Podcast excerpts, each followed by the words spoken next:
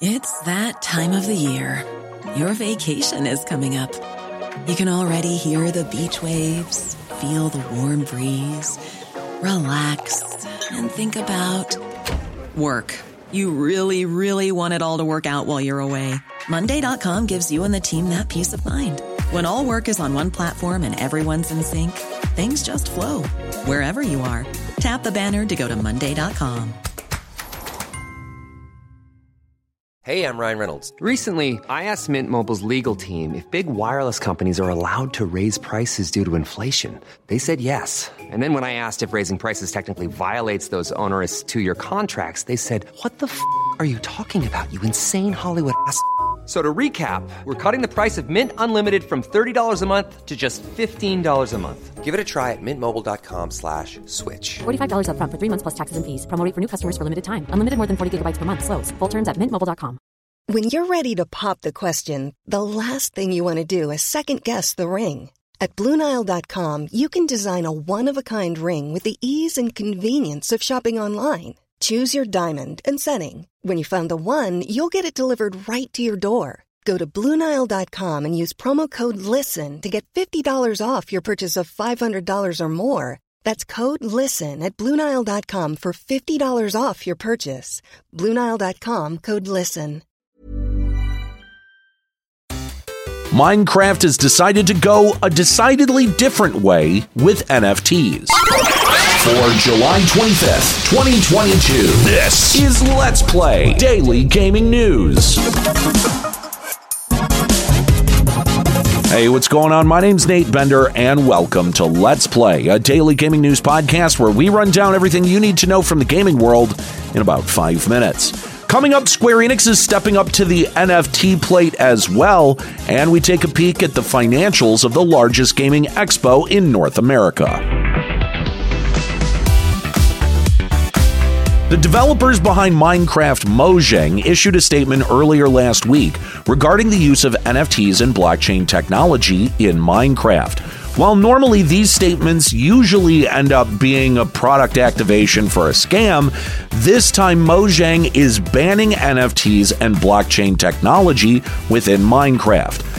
Mojang's statement reads, quote, To ensure that Minecraft players have a safe and inclusive experience, blockchain technologies are not permitted to be integrated inside our client and server applications, nor may Minecraft in-game content such as worlds, skins, persona items, and other mods be utilized by blockchain technology to create a scarce digital asset. Mojang continues their statement listing the reasons why they believe NFTs and the blockchain are scams, like the artificial scarcity and speculative pricing of NFTs.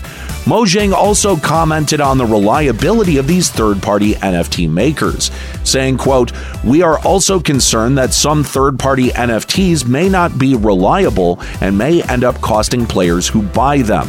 Some third-party NFT implementations are also entirely dependent on blockchain technology and may require an asset manager who might disappear without notice."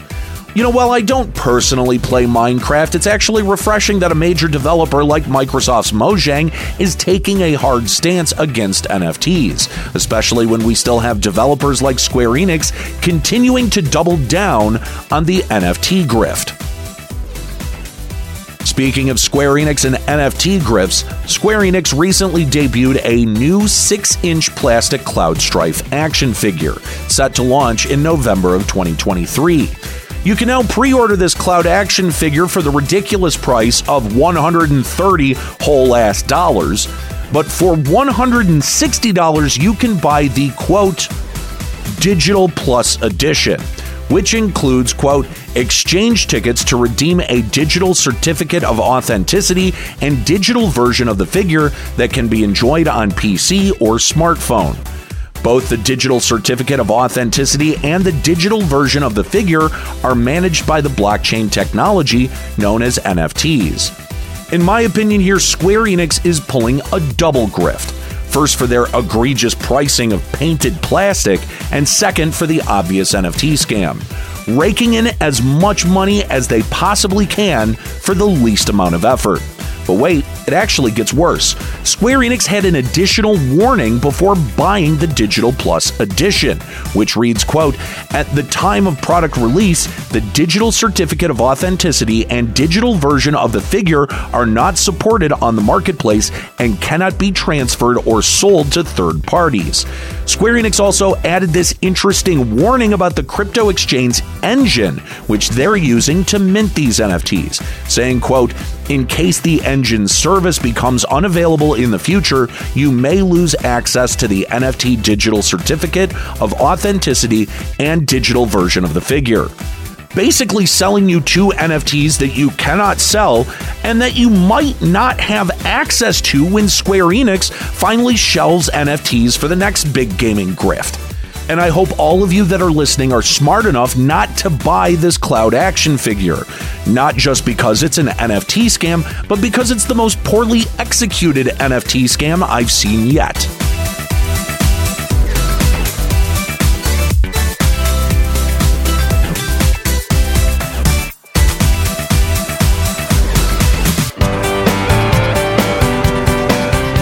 Last couple of times I've had the opportunity to cover the Entertainment Software Association, it's been about E3 canceling or reviving multiple times this year. But this time around, I get to talk about the ESA's business, along with the real economic costs of E3's absence.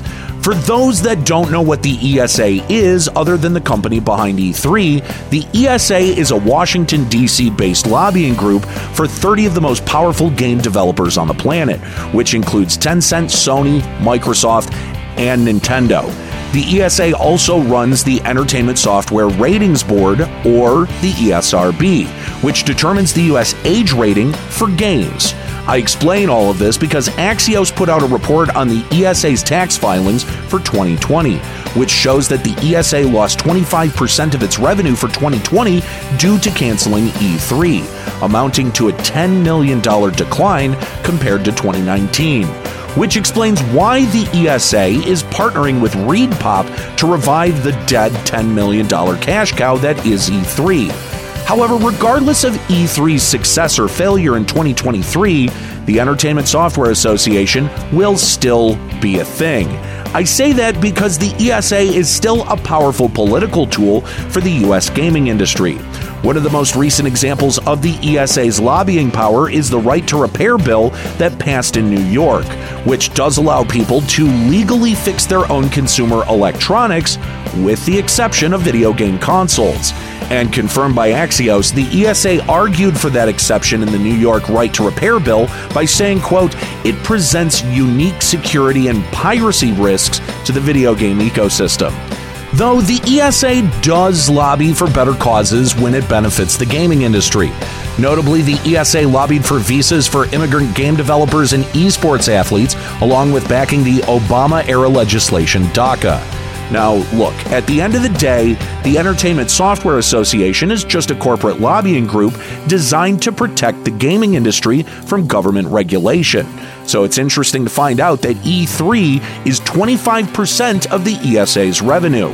However, I find it infinitely more interesting to find out what the ESA is doing for that other 75% of their revenue.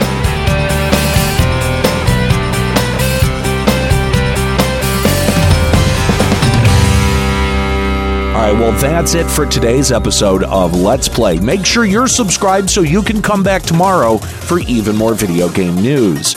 Follow me on Twitter at Nate Benderama and catch me streaming on Twitch at twitch.tv slash Limit Break Radio.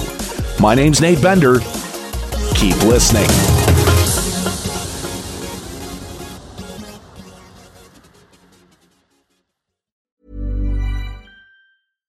Hi, I'm Daniel, founder of Pretty Litter. Cats and cat owners deserve better than any old fashioned litter. That's why I teamed up with scientists and veterinarians to create Pretty Litter. Its innovative crystal formula has superior odor control and weighs up to 80% less than clay litter. Pretty Litter even monitors health by changing colors to help detect early signs of potential illness. It's the world's smartest kitty litter.